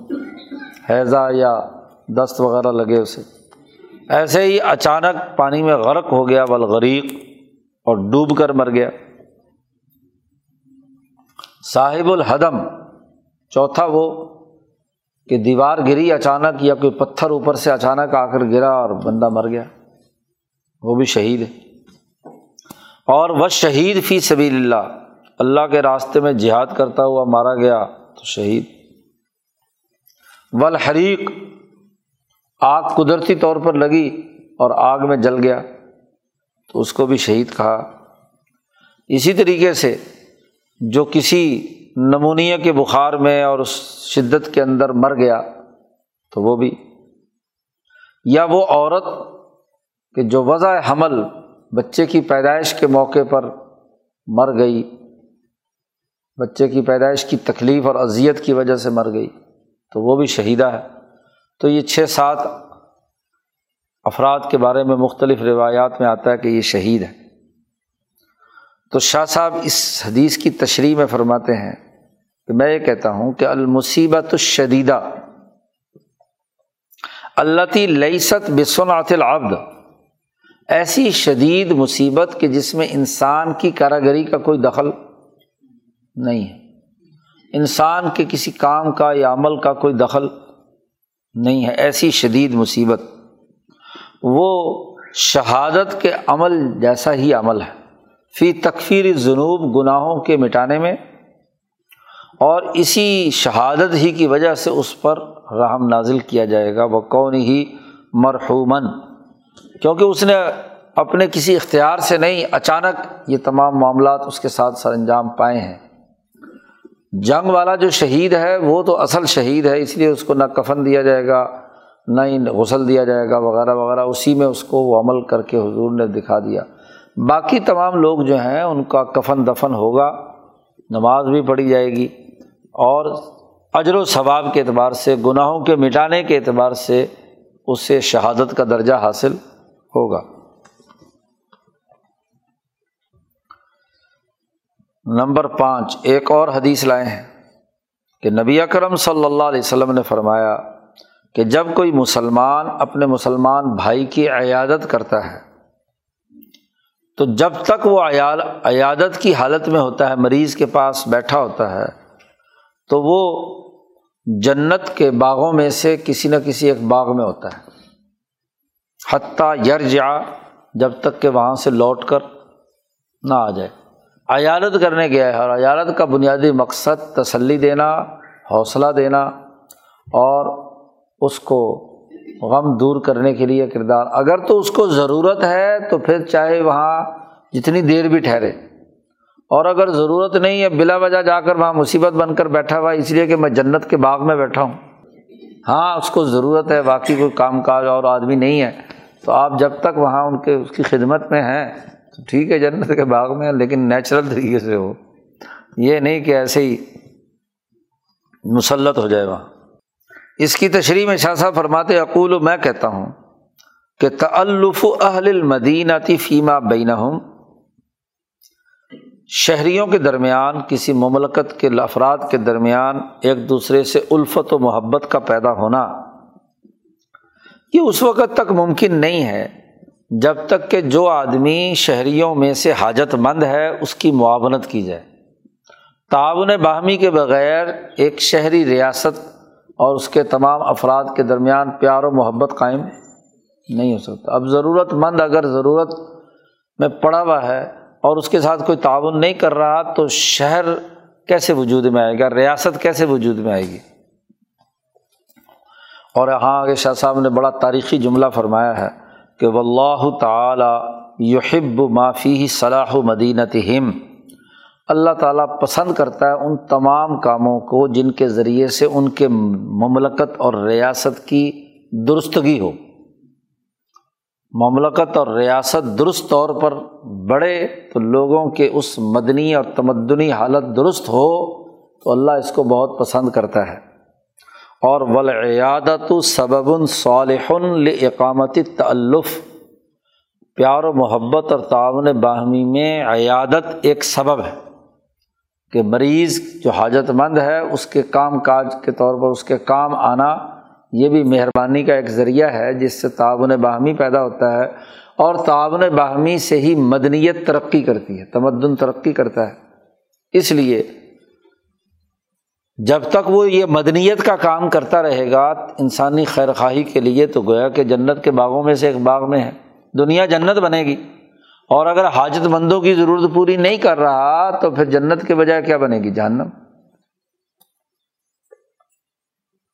چھٹی ایک اور حدیث لائے جی مسلم شریف کی روایت ہے کہ قیامت کے دن اللہ تعالیٰ، یہاں شاہ صاحب نے صرف اس کا ایک جملہ لایا ہے۔ قیامت کے دن اللہ تعالیٰ کہے گا یبنا آدم اے آدم کے بیٹے، میں بیمار پڑا تھا، تو نے میری عیادت نہیں کی؟ تو وہ کہے گا، یا ربی کئی فعدو کا یا رب العالمین؟ میں تیری عادت کیسے کرتا؟ تو تو انت رب العالمین۔ تو اللہ میاں کہے گا، تجھے پتہ نہیں کہ فلاں بندہ میرا مریض تھا، تو اسے پوچھنے نہیں گیا؟ تو نے اس کی عیادت نہیں کی۔ اور اگر تو اس کی عیادت کرنے جاتا تو تو وہاں تو مجھے پاتا، رب تبارک و تعالیٰ کہیں گے لوجت تنی عند اس کے پاس مجھے پاتا۔ پھر اللہ میاں کہے گا یبنا آدم، اے آدم کے بیٹے، میں نے تیرے سے کھانا مانگا تھا، تو تو نے مجھے کھانا نہیں کھلایا۔ فلم تو تیمونی وہ بندہ کہے گا، یا ربی کئی فا اتعمو کا میں تجھے کیسے کھانا کھلاتا؟ تو تو رب العالمین ہے۔ وہ انتا رب العالمین اللہ پاک کہیں گے، کیا تجھے پتہ نہیں، میرا فلانا بندہ تیرے زمانے میں تھا اور وہ بھوکا تھا۔ اس نے تجھ سے کھانا مانگا تھا۔ تو تو نے اسے کھانا نہیں کھلایا۔ کیا تجھے پتا نہیں، اما عالم تھا انا کا لو اتامتا ہوں اگر تو اسے کھانا کھلا دیتا، تو لوجت تزاری کا ہاں جی تو تو مجھے پا لیتا۔ یبنا آدم، اے آدم کے بیٹے، میں نے تجھ سے پانی مانگا تھا اور تو نے مجھے پانی نہیں پلایا۔ کہیں گے یار ربی، تو تو رب العالمین ہے۔ ہاں جی میں تجھے کیسے پانی پلاتا؟ کئی فاسقی کا انت رب العالمین؟ اللہ میاں کہے گا، فلانا بندہ تیرے سے پانی مانگنے آیا تھا، میرا۔ اور تو نے اسے پانی نہیں پلایا۔ اما علم تھا اگر تجھے معلوم ہے کہ اگر تو اسے پانی پلا دیتا، تو تو مجھے پا لیتا۔ تو یہ حدیث، لمبی حدیث ہے۔ ہاں جی مسلم شریف کی روایت ہے۔ نبی اکرم صلی اللہ علیہ وسلم نے اللہ تعالیٰ سے روایت کی ہے۔ اللہ تعالیٰ فرماتے ہیں۔ یہ حدیث یہاں شاہ صاحب لائے ہیں الا آخری ہی، چونکہ شاہ صاحب کا یہاں اسلوب یہی ہے کہ وہ لمبی حدیثیں تفصیل کے ساتھ نہیں لاتے، بس اشارہ کر دیتے ہیں کہ یہ حدیث آخری۔ اب اس حدیث کے حوالے سے بڑے اہم سوالات ہیں جس کو شاہ صاحب نے یہاں حل کیا ہے۔ ہیں تھوڑے سے مشکل۔ شاہ صاحب یہاں اس کی تشریح کرتے ہیں اپنے فلسفے کے تناظر میں۔ دو بنیادی باتیں ہیں، سوال اٹھتے ہیں۔ ایک تو یہ کہ اللہ کا بندوں کے ساتھ مکالمہ ہے یہ۔ اس مکالمے کی بنیادی نوعیت کیا ہے؟ جی مخاطبت کی صحیح شکل و صورت کیا ہے؟ کیا ہر ہر بندے سے اللہ تعالیٰ یہ سوال کرے گا؟ یا تمام سے اجتماعی طور پر اس بات کا خطاب کرے گا؟ ایک تو یہ صورت ہے۔ جی۔ اور دوسری یہ کہ یہاں اللہ تبارک و تعالیٰ نے ایک بندے کی عیادت اس کا کھانے پینے وغیرہ کو اپنی ذات کے ساتھ جوڑ لیا کہ مجھے پانی نہیں پلایا مجھے کھانا نہیں کھلایا میری عیادت نہیں کی۔ تو ذات باری تعالیٰ نے ایک انسان کی عدم عیادت اس کو کھانا نہ کھلانے اس کو پانی نہ پلانے کے معاملے کو اپنی ذات کے ساتھ جوڑا تو اس کا اس کے ساتھ کیا لنک ہے؟ جی۔ یہ دو بنیادی تین سوال سامنے آتے ہیں اور اس کا شاہ صاحب نے یہاں فلسفے کے تناظر میں ایک نئی بحث چھیڑ کر بات سمجھائی ہے، سمجھانے کی کوشش کی ہے تجلی کے مسئلے کے تناظر میں۔ اقول شاہ صاحب فرماتے ہیں کہ حاضت تجلی۔ پہلی بات تو یہ ہے کہ یہ تجلی اعظم یا تجلی کا مکالمہ ہے انسانوں کے ساتھ۔ ذات باری تعلیٰ کی جو ذات کی حالت ہے، وہ تو کیفیت ہے، وہ تو ماورائے کائنات، ماورائے مخلوق بحث اس کی نہیں ہے۔ تجلی اعظم جو دنیا میں ظاہر ہونی ہے، خاص طور پر روح الاعظم کے پاس۔ تو اس تجلی کی بات ہو رہی ہے۔ شاہ صاحب کہتے کہ اس تجلی کا مسلح بن نسبتی روح الاعظم المذکور فی قول تعالی۔ اللہ تعالیٰ کی آیت میں قرآن حکیم میں ہے صورت نبا کا آخری رقوع ہے کہ الملائکت و روح فرشتے بھی صف باندھ کر اتریں گے اور ساتھ روح بھی اترے گی۔ تو یہ جو روح اعظم ہے، پہلے بھی شاہ صاحب اس پر گفتگو ایک جگہ پر کر کے آئے ہیں کہ تمام انسانوں کی ایک روح اعظم ہے۔ وہاں ایک حدیث نقل کی تھی کہ بے کثرت الوجوہ والآیون، کہ جس کے بہت سارے ستر ہزار چہرے ہیں، ہر چہرے پر ستر ہزار زبانیں ہیں، ہر زبان میں ستر ہزار لہجے ہیں۔ تو وہ روح اعظم، وہ اعظم علیہ السلام سے لے کر آخری آنے والے انسان تک کی ارواح کا مجموعہ ہے، روح الکل، جس کو شاہ صاحب کی اصطلاح میں کہتے ہیں، یا روح اعظم۔ تو اس روح اعظم کی ذات باری تعالیٰ کی تجلی اعظم کے ساتھ ایک نسبت حاصل ہے۔ جیسا کہ اللہ تعالیٰ کے اس قول میں کہا ہے کہ فرشتے اتریں گے اور روح اعظم اترے گی۔ مسل الصورت ظاہرہ فی رویل انسان بن نسبت ذالکل انسان اس تجلی کی مثال ایسے ہی ہے جیسا کہ ظاہری جو شکل و صورت انسان کے خواب میں آتی ہے دیکھنے والے انسان کو۔ انسان جب خواب دیکھتا ہے تو خواب میں وہ ایک ظاہری شکل کا مشاہدہ کر رہا ہوتا ہے۔ اور جب تعبیر کی بات آتی ہے تو اس تعبیر میں اس کی معنویت اور چیز ہوتی ہے۔ جیسے مثلاً کسی نے خواب میں دودھ دیکھا، تو دراصل وہ دودھ جو ہے وہ علم کی طرف اس کی نسبت ہے۔ تو علم کی ظاہری شکل و صورت عالم مثال میں دودھ کی صورت ہے۔ کیونکہ دودھ ایک واحد غذا ہے۔ کہ جو انسانی جسم میں داخل ہوتے ہی ڈائریکٹ توانائی میں بدل جاتی ہے، اس کو ہضم کرنے کے لیے کسی لمبے چوڑے چکر کی ضرورت نہیں ہوتی، کیونکہ وہ خون سے ہی کنورٹ ہو کر دودھ بنا ہے جو اصلی ہے۔ یہ جو تمہارا کیمیکل بنا ہوا، اس کی بات نہیں ہو رہی۔ قرآن نے کہا نا نسخی کم مما فی بتونی ممبئی فرسم و دمن لبن خالصن سائغ الشاربین وہ چونکہ خون سے ڈائریکٹ بنا ہے، اس لیے جسم میں جاتے ہی فوراً خون بن جاتا ہے۔ تو ایسے ہی یہ علم انسانی دماغ پر جیسے ہی علم آتا ہے، تو پورے وجود کے اندر سیکنڈوں میں کیا ہے شرائط کر جاتا ہے۔ تو دودھ کی ساتھ اس کی مشابت ہے، مثلاً عالم مثال میں۔ تو یہ جو روح اعظم کے ساتھ اس تجلی کا ایسا ہی تعلق ہے۔ ایک بات۔ اگلی بات شاہ صاحب کہتے ہیں کہ فکما ان اعتقاد انسان فی ربی ہی یہاں یہ جو تجلی کی بات ہو رہی ہے، یہ تجلی وہ کلی ہے۔ جو تمام تجلیات پر حاوی ہے۔ جی۔ وہ جیسے کوئی خواب میں اللہ تعالیٰ کو دیکھے تو اللہ تعالیٰ کے حوالے سے جو تصور اس کے دماغ میں ہوگا وہ اسی تجلی کا ایک عکس ہے۔ تو یہ تجلی اس کا روح کے ساتھ بڑا گہرا تعلق ہے۔ اب ہوتا کیا ہے؟ شاہ صاحب کہتے ہیں کہ انا اعتقاد انسان فی ربی ہی او حکم ہی و رضا فی حق حاضر شخص انسان کا اپنے رب کے بارے میں جو عقیدہ بھی ہے، اعتقاد یا رب کے بارے میں یا رب کے حکم کے بارے میں۔ ایمان و یقین کا ہے یا اس کے رد عمل میں کیا ہے؟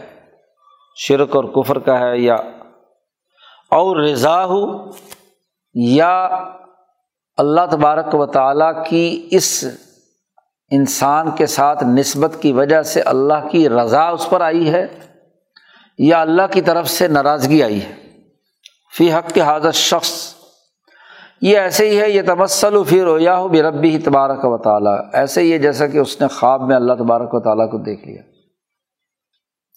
جیسا کہ ایک حدیث کئی دفعہ پہلے گزری ہے کہ آنا آئندہ ضنی آبدی بھی میں اپنے بندے کے ساتھ معاملہ کرتا ہوں، اس کے گمان کے مطابق، اس کے عقیدے کے مطابق، اس کے یقین کے مطابق۔ یقین کامل ہوتا ہے، اعتقاد کامل ہوتا ہے، تو میں اس کے مطابق اس کے ساتھ معاملہ کرتا ہوں۔ اور اگر ایسا نہیں ہوتا ڈھل مل یقین ہوتا ہے، تو شک کی حالت کی وجہ سے، شک کی کیفیت اس پر آ جاتی ہے۔ تو انسان کا جیسے اعتقاد اللہ تبارک و تعالیٰ، اس کے حکم یا اس کی رضا اور ناراضگی کے بارے میں جیسی سوچ ہوتی ہے، ویسے ہی تجلی کا عکس اس کے دماغ اور اس کے قلب پر ہوتا ہے۔ اس لیے دیکھیے، جب بھی ہم میں سے ہر آدمی اللہ کہتا ہے، تو اللہ کا ایک خاص تصور ہر انسان کے دماغ میں ہے جس کو وہ لفظوں سے بیان نہیں کر سکتا۔ اور وہ اپنی اپنی جبلت یا اپنی اپنی فطری استعداد کے مطابق وہ اس پر یقین کی کیفیت رکھتا ہے۔ جیسا کہ آگے کہا، شاہ صاحب نے ولیزا علی کا کانا فی حق المؤمن الکامل۔ جو مومن کامل ہے، اس کے حق میں یہ بات ہے کہ وہ اپنے رب کو خوبصورت ترین شکل میں دیکھے گا۔ جیسا کہ کمار آہ نبی صلی اللہ علیہ وسلم، جیسا کہ نبی کرم صلی اللہ علیہ وسلم نے فرمایا یا دیکھا، پیچھے ایک روایت گزری تھی، پہلے مبحث کے دوسرے تیسرے باب میں، کہ نبی اکرم صلی اللہ علیہ وسلم نے ایک دفعہ صحابہ سے فرمایا کہ رائے تو ربی فی احسن صورتن، میں نے اپنے رب کو حسین ترین شکل میں دیکھا۔ تو ظاہر نبی اکرم صلی اللہ علیہ وسلم کے ایمان کا تو کوئی مقابلہ نہیں کر سکتا۔ آپ صلی اللہ علیہ وسلم کا جو اللہ کے بارے میں اعتقاد ہے، وہ انتہائی کامل ترین اور خوبصورت ترین ہے۔ تو حضور صلی اللہ علیہ وسلم نے اسی شکل میں اپنے رب کو دیکھا۔ تو جس آدمی کا جس درجے کا ایمان کامل ہوگا، اسی درجے کے مطابق ہی وہ اپنے رب تبارک و تعالیٰ کی تصویر یا اس کا مشاہدہ یا اس کا تمسل اس کے اندر ہوگا۔ کمار آہ نبی صلی اللہ علیہ وسلم۔ اور جس کو جس چیز کے بارے میں جس درجے کا اعتقاد ہوتا ہے، اسی درجے کی وہ چیز اسے خواب میں نظر آتی ہے۔ اسی کے مطابق اس کا معاملہ ہوتا ہے۔ جیسا کہ شاہ صاحب نے ایک اور مثال بھی دی۔ کہ وکان تعبیر میراہ یلتم فی دہلیزی بابی ہی ایک آدمی نے خواب دیکھا کہ اس کے دروازے کی دہلیز پر اسے ایک تھپڑ رسید کیا کسی نے۔ دہلیز تو جانتے ہیں نا، فارسی زبان کا لفظ ہے۔ دروازے کی جو دہلیز تو تھپڑ رسید ہوا۔ تو اللہ فر فی جمب اللہ تعالیٰ فی ذالکت دہلیز تو تعبیر یہ بتلائی گئی کہ تو نے اللہ کے کسی حکم کو توڑا ہے اس دہلیز پر، اور دہلیز کا ترجمہ حاشیے والے نے کیا بیوی۔ دہلیز میں داخل ہوتے ہی سب سے پہلے بیگم استقبال کرتی ہے کہ نہیں؟ تو جو اس کے حق کے توڑنے میں کوئی کام ہوا، خواب میں دیکھا کہ ایک تھپڑ اسے رسید ہوا، تو جیسا خیال ہوگا یا جیسا معاملہ ہوگا، ویسا ہی خواب نظر آیا نا۔ تو یہ ایک تعبیر کی مثال شاہ صاحب نے دے دی تعبیر رویا میں سے۔ ایک اعلیٰ ترین مثال دے دی کہ نبی اکرم صلی اللہ علیہ وسلم نے اللہ تبارک و تعالیٰ کو دیکھا فی احسنی صورتن یا اللہ کا کوئی حکم توڑا کسی نے بیوی کے بارے میں، تو بیوی نے دروازے میں داخل ہوتے ہی تھپڑ رسید کر دیا۔ اس کی تعبیر انہوں نے یہی بتلائی کہ تو نے بیوی کا کوئی حق توڑا تھا جس لیے دہلیز پر تجھے تھپڑ رسید ہوا۔ تو یہ مثال دے کر شاہ صاحب نے یہ بات واضح کی کہ جیسا اعتقاد ہوتا ہے ویسے ہی ہاں جی اس کا تمسل اس کی شکل و صورت سامنے آتی ہے۔ شاہ صاحب فرماتے ہیں کہ اب اگلی بات سمجھیے فقض علی کا ایسے ہی۔ یتمسل حق اللہ و حکم ہو و رضا ہو و تدبیر ہو ایسے ہی اللہ تبارک و تعالیٰ کا حق، اس کا کوئی حکم، اس کی جس کام سے رضا وابستہ ہے، یا اس کا کائنات کے اندر کوئی نظم و نسق سے متعلق کوئی امر ہے۔ جب وہ اللہ کا حق متبصر ہو کسی میں حکم دیا تھا کہ غریبوں کو کھانا کھلاؤ۔ حکم دیا تھا کہ پیاسے کو پانی پلاؤ۔ حکم دیا تھا کہ مریض کی عیادت کرو۔ وغیرہ وغیرہ۔ یہ حکام ہے نا۔ یہ اللہ کے حقوق ہے او قیومیت افراد الانسانی۔ ایسے ہی ہر انسان جو دنیا میں موجود ہے، اس کی قیومیت، اس کی کیمسٹری، ذات باری تعلیٰ کی طاقت اور قوت سے ہی برقرار ہے۔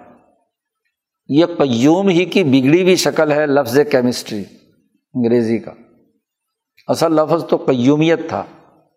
کہ جب مختلف عناصر مل کر کسی کیمیائی تعامل سے گزرتے ہیں اور وہ ایک یونیک اور مختلف مخلوق بن جاتے ہیں، اسی کو اس کا قیومیت کہا جاتا ہے۔ تو ہر فرد کی اپنی ایک کیمسٹری ہے، اپنی ایک قیومیت ہے۔ اور وہ قیومیت ذات باری تعالیٰ کے ساتھ ہے۔ کیونکہ ہر انسان کی یہ جو قیومیت ہے، یہ الحی القیوم کے ساتھ جڑی ہوئی ہے، تبھی تو وہ اپنا وجود برقرار رکھے ہوئے ہے۔ وہ قونی قون ہو مبدا تحق ہم اور وہ دنیا میں ان کے وجود میں ہونے کا مبدا یہی قیومیت ہے۔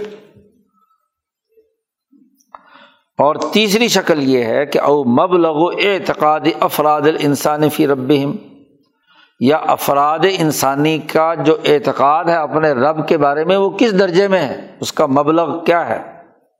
خاص طور پر ان کا مزاج جب صحیح ہو، ان کے نفوس میں استقامت پائی جاتی ہو، اور وہ ہوتی ہے عام طور پر ہر فرد انسانی میں اس کی صورت نوعیہ کے اعتبار سے۔ تو اس کی صورت نوعیہ کیسی ہے؟ فلم عادی اب آئی یہ بات اگلی۔ تمسل حق اللہ و قیومیت ہو و مبلغ اعتقاد افراد الانسانی بصور کثیرتن مختلف شکل و صورتوں میں وہ وہاں آخرت کے اندر مختلف شکل و صورتوں میں ظاہر ہوگی۔ مثلاً اللہ کا حق تھا کسی غریب کی کو کھانا کھلانا، تو غریب کا یہ حق وہاں ایک خاص شکل میں ظاہر ہوگا۔ اسی کی بنیاد پر اس سے سوال ہوگا کہ تو نے مجھے کیوں نہیں کھانا کھلایا؟ کیونکہ اللہ کا حق تھا نا۔ اللہ نے حکم دیا تھا کہ غریب کو کھانا کھلانا ہے، بھوکے کو کھانا کھلانا ہے۔ تو یہ حکم وہاں مثالی وجود کے ساتھ حاضر ہو کر کہے گا کہ بھائی، تو نے مجھے کھانا نہیں کھلایا۔ مجھے پانی نہیں پلایا۔ میری عیالت نہیں کی۔ کما بیہ نبی صلی اللہ علیہ وسلم۔ آخرت سے متعلق جو حضور صلی اللہ علیہ وسلم نے جتنی روایات بیان کی ہیں، وہ تمام حقوق کسی نہ کسی شکل میں آئیں گے۔ مختلف تجلیات، مختلف اس کی شکل و صورتیں ہوں گی۔ اب شاہ صاحب کہتے جب یہ بات سمجھ میں آ گئی تو یہ جو تجلی انما ہوا لروح العظم وہ جو تجلی کلی ہے، ذات باری تعالیٰ کی وہ اس روح اعظم کے لیے ہے، وہ روح اعظم جو تمام افراد انسانی کو جامع ہے۔ آدم سے لے کر آخری انسان تک کی تمام ارواح اس روح اعظم کے ساتھ وابستہ ہیں۔ وہ ملتقا کثرت ہم تمام روحیں اپنی تمام تر کثرت کے ساتھ اسی روح اعظم سے جا ملیں گی۔ وہیں سے کٹ کر نیچے آئی تھی اور وہیں سے وہیں جا کر کٹ کر اسی روح اعظم کے اندر شریک ہو جائیں گے۔ وہ مبلغ رقی یہ ہم دنیا والا آخرہ اور ان روحوں کا جو دنیا اور آخرت میں ترقی کے جتنے بھی مراحل یا اس کا مبلغ ہے، وہ اس درجے پہ وہیں پر پہنچنا ہے، اس روح اعظم تک۔ آنی بزالی کا میری مراد اس سے یہ ہے شاہ صاحب کہتے ہیں کہ انا ہونا علی اللہ تعالیٰ شان کلی حشر کے میدان میں اللہ کی ایک کلی شان ظاہر ہوگی۔ اپنی قیومیت جو ہر انسان کے ساتھ ہے، اپنے حکم جو اس قیومیت کے ساتھ وابستہ کیا ہوا تھا۔ اور وہ یراہ الناس فلم عیان اور وہ وہ قیومیت کی شان ہوگی جس کو تمام لوگ کھلی آنکھوں سے دیکھیں گے۔ دائمن بقلوب ہمیشہ اپنے دل سے دیکھیں گے اور کبھی کبھی ان کی آنکھوں کی مناسبت سے اس کی شکل و صورت بھی سامنے آئے گی۔ تو یہ جو تینوں چاروں باتیں جو اللہ پاک نے اس بندے سے کہی ہیں، اس میں ایک تو یہ کہ یہ مکالمہ تجلی اعظم کا روح اعظم کے ساتھ ہے۔ اور ہر انسان کی قیومیت اور اس کے مبلغ کمال کی بنیاد پر یہ مکالمہ ہوگا۔ شاہ صاحب کہتے خلاصہ یہ ہے کہ فلیزا کا کانا حاضر تجلی، یہ تجلی اللہ کے حکم کا آئینہ ہو کر تمام انسانوں کے سامنے مکشاف ہوگی، ظاہر کرے گی کہ یہ حکم دیا تھا۔ یہ تمام انسانوں کا بلا تفریق رنگ نسل مذہب حکم تھا کہ ہر بھوکے کو یہودی ہو، عیسائی ہو، ہندو ہو، سکھ ہو، مسلمان ہو انسان ہے، کسی نسل کا ہے، کسی کا بھی ہے، اس کی روٹی، پانی اور مرض، ان تین چیزوں کی رعایت کرنا اور اس کا پورا کرنا، یہ تمہاری ذمہ داری ہے۔ مرد ایک یہودی مریض ہے، حضور اس کی عیادت کرنے جا رہے ہیں۔ کہ عیادت انسانی حق ہے۔ تو چونکہ انسانیت کی روح اعظم، وہ تجلی اعظم کے سامنے کیا ہے، منکشف ہوگی، کھلے گی تو جو حقوق انسانی تمام انسانوں کے ہیں، وہ کھل کر سامنے آ جائیں گے۔ وہ حق ہی فی افراد الانسان اور ہر انسان کی جیسی جیسی صورت نوعیہ ہوگی، اس کے مطابق اس سے ملے گی۔ اور یہ بات اس بات کا تقاضا کرتی ہے، تین باتوں کا تقاضا کرتی ہے یہ حدیث۔ کہ تعلف ہی فیما بینا ہوں ایک تو انسانوں کے درمیان پیار و محبت ہونا چاہیے۔ اتفاق اور اتحاد ہونا چاہیے۔ نمبر دو و تحصیل کمال انسانی المختص بن نو کہ تمام انسانوں کے لیے جو اس کے نوع انسانی کے تقاضے سے مخصوص کمالات ہیں، وہ ہر ایک کو حاصل ہونے چاہیے۔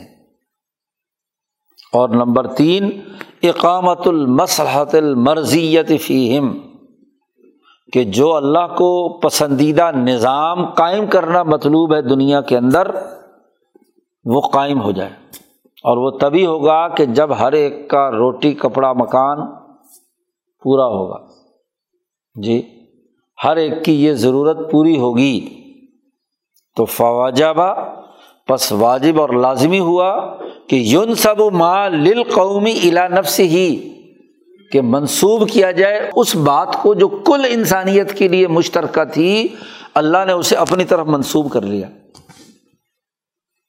کہ گویا کہ مجھے پانی نہیں پلایا، مجھے کھانا نہیں کھلایا، مجھے میری عادت نہیں کی اس تعلق کی وجہ سے کہ جو تجلی اعظم کا روح اعظم کے ساتھ ہے، انسانوں کی جو تمام روحیں ہیں وحدت انسانیت کی بنیاد پر جو ان انسانوں کے ساتھ تجلی اعظم کا رشتہ اور تعلق ہے۔